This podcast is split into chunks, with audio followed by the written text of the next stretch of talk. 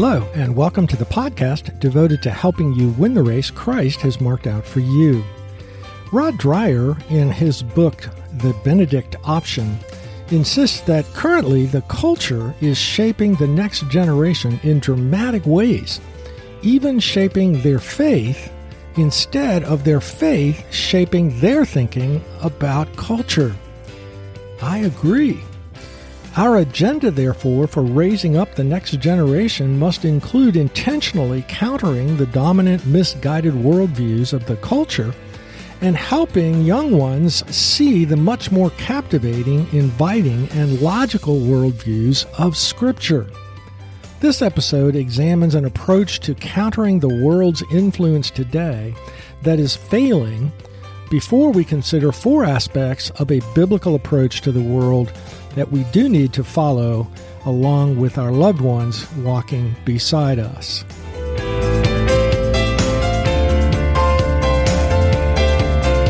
Thanks for joining us today for Season 2, Episode number 47 of Mission Focused Men for Christ. My name is Gary Yeagle. This is the second episode in our series, Guiding Our Loved Ones into a Biblical Worldview. All parents, not just dads, are motivated to protect their children from harm. As we saw last week, one of the greatest sources of harm to them are ideas that take them captive, darkening their understanding. There is a reason why Jesus called Satan the father of lies. One of the tragedies of the past 50 years, in my view, is that well-meaning Christian leaders have often taken the wrong approach to protecting their loved ones from the false ideas and temptations of the culture. Here is that approach that very largely fails: separating from the world. Now, don't misunderstand, there is a strong biblical case for being careful not to be shaped by this world. Romans 12:2, do not be conformed to this world. 1 John 2:15 through 16, do not love the world or the things in the world. If anyone loves the world, the love of the Father is not in him. For all that is in the world, the desires of the flesh and the desires of the eyes and pride of life, is not from the Father, but is from the world. John 17 teaches that we are to be in the world, but not of the world. Furthermore, everyone knows the intense peer pressure that teens experience, which is tremendously intensified by the social media in which they daily swim. However, separating from sinful culture is rooted in several unbiblical ideas. The primary one is a heretical separation between the secular and sacred. This secular-sacred division is a form of Gnosticism, which was condemned by the early church in the 325 AD Nicene Creed. Current authors Stone Street and Kronkel explain this view. Gnosticism, which has taken various forms throughout the history of the church, divides reality into two parts: the physical, which is evil, and the spiritual, which is good. In this formulation, we should strive for sacred things and avoid as much as possible that which is secular. A current Gnostic tendency is to elevate some jobs as ministry while other jobs are not. For example, evangelism, foreign missions, and pastoral duties are considered full-time Christian service, while everyone else does secular work, which is at best a way to make money to support those in the ministry, or at worst, a necessary evil. Historically, unfortunately, several branches of Christendom have also located sin in the physical world. Contributing to this fallacy was the difficulty in translating the Greek word sarx, that is, flesh. This Greek word is used both for the physical body, just as we use flesh today, but also as, quote, the weaker element in human nature, or the unregenerate state of man, or the seat of sin in man. So sarx was synonymous for carnal, referring to our lower animal-like nature, the source of fleshly lusts. Thus, our sinful nature, sarx, became highly associated with sexual sin.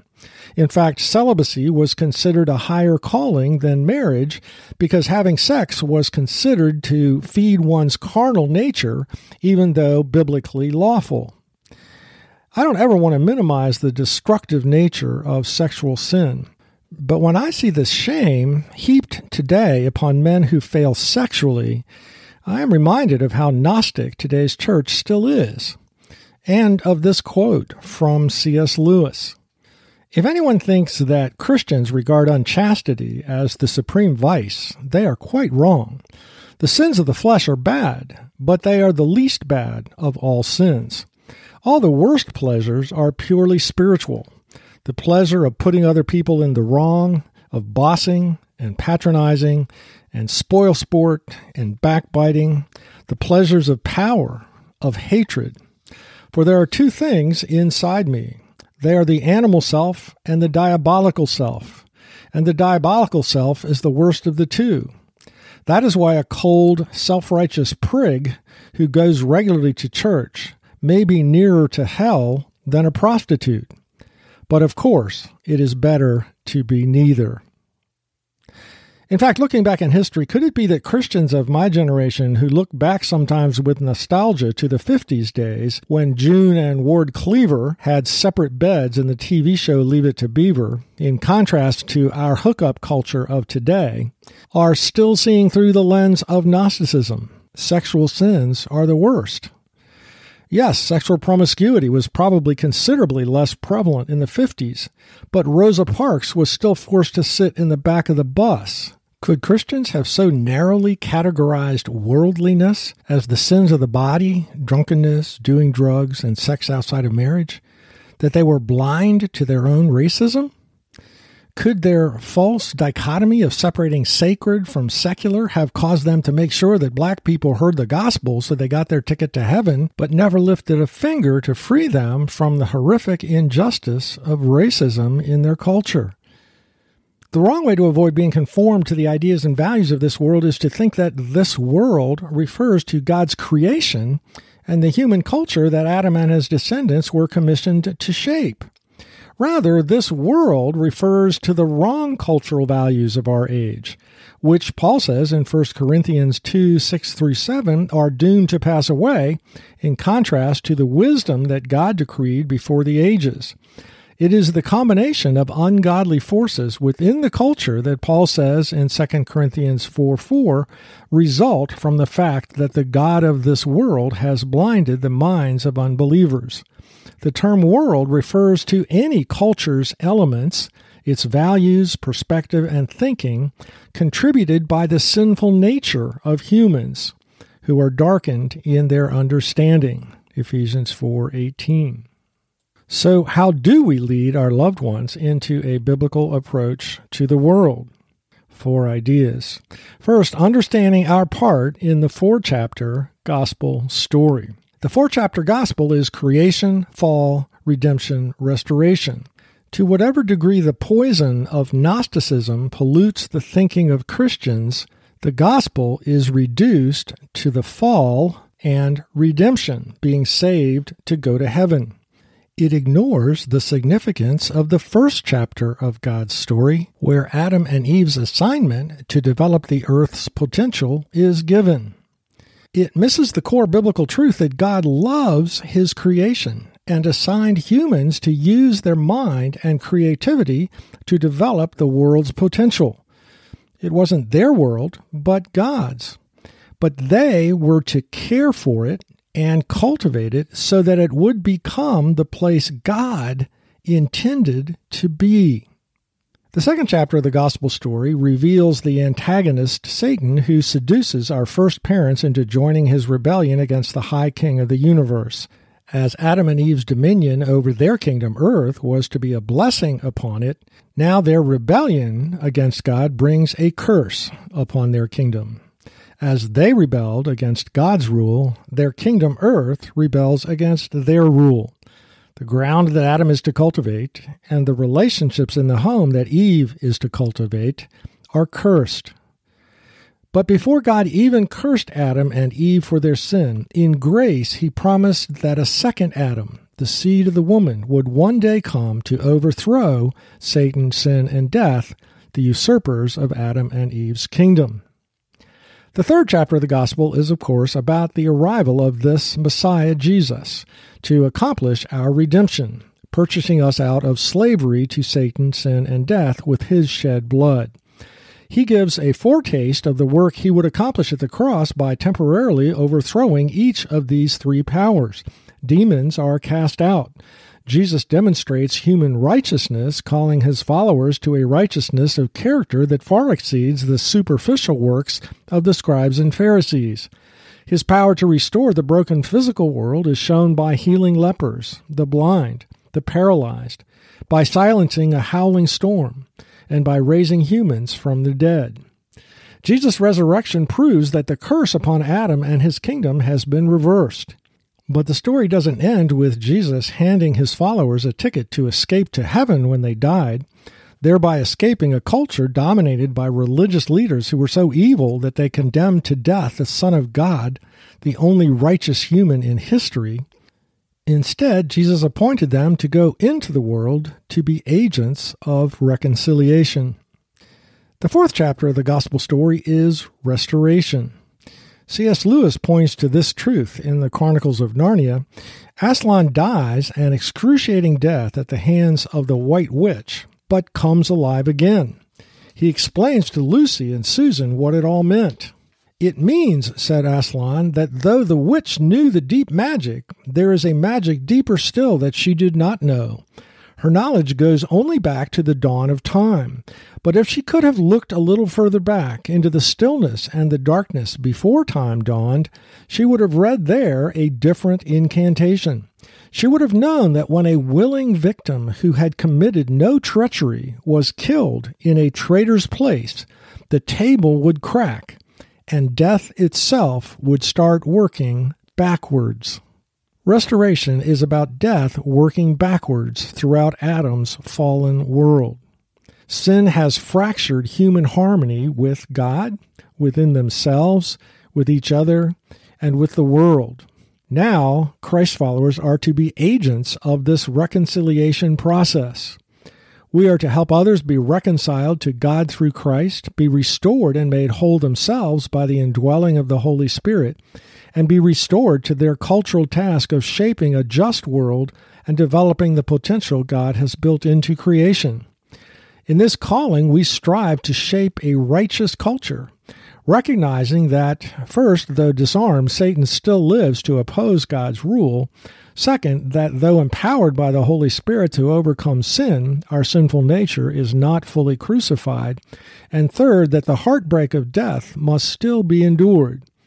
But the believer's certain hope is that Jesus has begun to fix everything broken by sin and invited us to join him in this mission in this life. Revelation 21:5 assures us of this certain reality. And he who was seated on the throne said, "Behold, I am making all things new." The second way to lead our loved ones into a biblical approach to the world is to understand what we are saved for. Although our true homeland is the kingdom of Christ and no earthly kingdom, Christians are not preoccupied with some kind of a higher world. We are not called to be so heavenly minded that we are no earthly good. As we surrender to Christ's lordship, our sanctification makes us more human. Tom Howard reminds us, "The incarnation takes all that properly belongs to our humanity and delivers it back to us, redeemed. All of our inclinations and appetites and capabilities and yearnings and proclivities are purified and gathered up and glorified by Christ. He did not come to thin out human life. He came to set it free. All the dancing and feasting and processing and singing and building and sculpting and baking and merrymaking that belonged to us and that were stolen away into the service of false gods are returned to us in the gospel." Restored human life is the message of the gospel, and in this era, Christians are to show a glimpse of the richness of human life when relationships that had been broken by sin are restored to God, within ourselves, to others, and to creation. We are the first fruits of God's new creation, a movie trailer of coming attractions when life is fully restored at Christ's return. Unlike some religions, Christianity is not escapist. Buddhism calls its adherents to escape from the world through meditation. Hindus consider the physical world to be an illusion to be escaped by the births and rebirths of reincarnation. Nor is Christianity totalitarian like Islam. It does not spread by military might and impose Sharia law by force. Christianity spreads in every unique human culture through influence. The metaphors Jesus chose being light, salt, and leaven, which influence what is around them. As Abraham and Israel were chosen by God to be a blessing to the world, Christians, the spiritual seed of Abraham, are redeemed to be a blessing to the world. Stone Street and Kronkel observe, "The story the Scriptures tell clarifies that just as God intended his image bearers to bring life to the world by ruling over it as he would, he intends redeemed humans to join his work in bringing new life to the world." Remember Paul's mission statement that believers had been given, the ministry of reconciliation. Of course, being human looks different since the fall than it did before the fall. Now there is evil to fight and brokenness to restore. Bad things happen to good people. Still, our salvation employs us in God's redemptive plan for the world. As believers have engaged culture, rather than retreating from it, here are some of their accomplishments, cited in the book Restoring All Things, God's audacious plan to change the world through everyday people. Not all help is helpful, and the Christian church has learned much that it is teaching the world about helping the poor. God is a worker, and we are created in his image. Therefore, our work, when rightly understood and engaged, can bring good to the world. Christians have led the way in rescuing women and girls from prostitution and human trafficking. Throughout history, Christians have championed education. While society struggles with how to handle those convicted of serious crimes, Christians are leading the way in restoring them to our communities. Christians are once again offering the good gift of marriage as a healing institution to a sexually exhausted culture. Christians have proclaimed the dignity of all of life by taking seriously the exhortation in James to care for orphans. God is a creator, and we are made to create too. For centuries, Christians led the way in the arts. Some modern Christians are leading the way again. So we are saved to a restoration of our calling to shape the culture around us for good. The third biblically correct way to view the culture is understanding that God has assigned us to engage culture at this exact cultural moment. Paul explains this truth in Acts 17. "And he made from one man every nation of mankind to live on all the face of the earth, having determined allotted periods and the boundaries of their dwelling place." In other words, God has called you and me to this cultural moment. The particular culture in which God has ordained that we and our loved ones swim will always consist of part fresh, pure, righteous water, because the humans shaping it, though fallen, retain their identity as God's image bearers. It will at the same time have streams that are polluted by human sin. Every other generation in history has had to wrestle with living in the world to shape it, but not being of the world shaped by it. Since God determines our cultural moment, the failure to respond to the current cultural issues is a dereliction of duty. The fourth biblical way to approach culture is to recognize that resistance to being conformed to this world requires us to fight on the battlefield of ideas, worldviews. Don't be conformed to this world, but be transformed by the renewal of your mind. Ideas have consequences. Bad ideas have victims. This battlefield of worldviews is described by Paul, who wrote, we destroy arguments and every lofty opinion raised against the knowledge of God, and take every thought captive to obey Christ. Let's consider a popular worldview in our current culture regarding sex, which is that sex is for fun and recreation. We need to help our rising generation see the richer, more logical, more true-to-life biblical view of sex. That sex is exhilarating, heart-pounding fun, and enormously pleasurable. That in the context where God places sex between a married man and woman, God urges them to drink often and deeply of pure sexual pleasure. That God's moral laws about sex are to protect it from harming humans. We all experience uncomfortable vulnerability when we stand naked in front of someone else. We quickly cover up our bodies, especially our private parts, in locker rooms.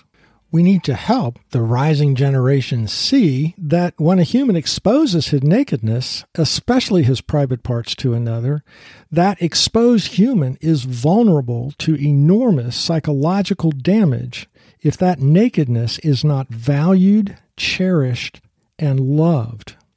If, after the exposure, he does not feel loved unconditionally, the internal rejection is psychologically traumatic. That is why rape is so emotionally devastating. It is the most profound of all violations of one's personhood.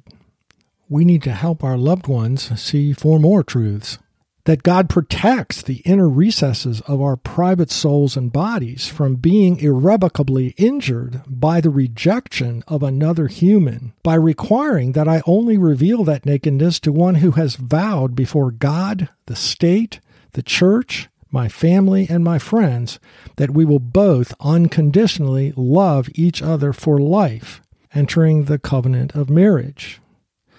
That having sex with one who is not committed lifelong to unconditionally loving you, but moves on, is like two pieces of paper glued together and trying to tear those papers apart again.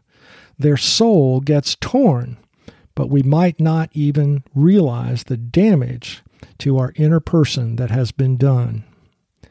That the biblical view of sex might explain why the intimacy of sexual union is so emotionally, physically, and spiritually powerful, because God designed sexual union not only to be the richest of blessings for humans to enjoy, but as a type, a foreshadow, the explosive pleasure of which points to the immense pleasure that will one day be ours in our spiritual union with Christ, our bridegroom. That it is Christianity's high view of sex as precious, the ultimate expression of vulnerability and giving one's whole self to another, that lies behind its teaching that it be saved for marriage. The biblical worldview of sex makes so much sense.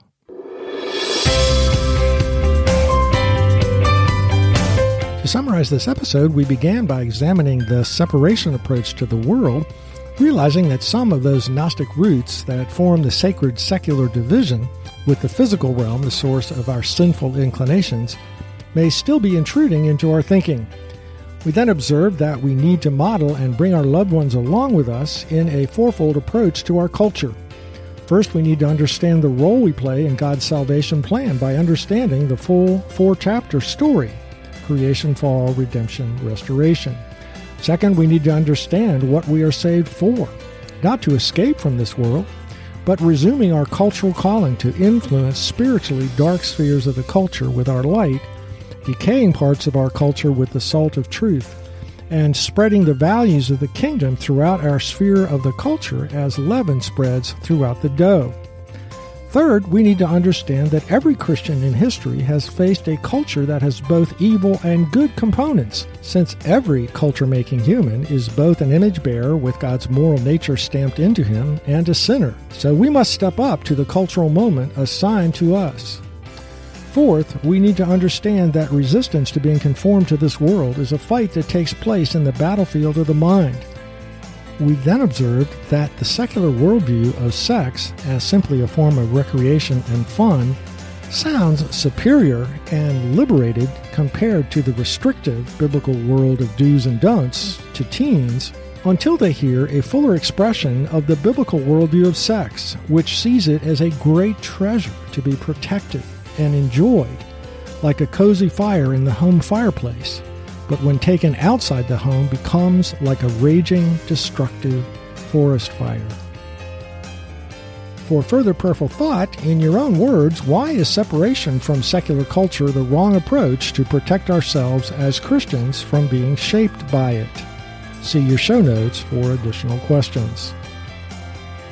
Today's podcast, as all podcasts are, is available in printed format on my website, forgingbonds.org. Next week, we continue our worldview study by responding to a message our loved ones often hear. The values of secularism are objective and scientific. They should prevail over the subjective values of faith and religions like Christianity. Thanks for listening today. If this podcast has been helpful to you, don't forget to tell other Christian men about a podcast that helps them stay focused on their mission from Christ while they commute or work out.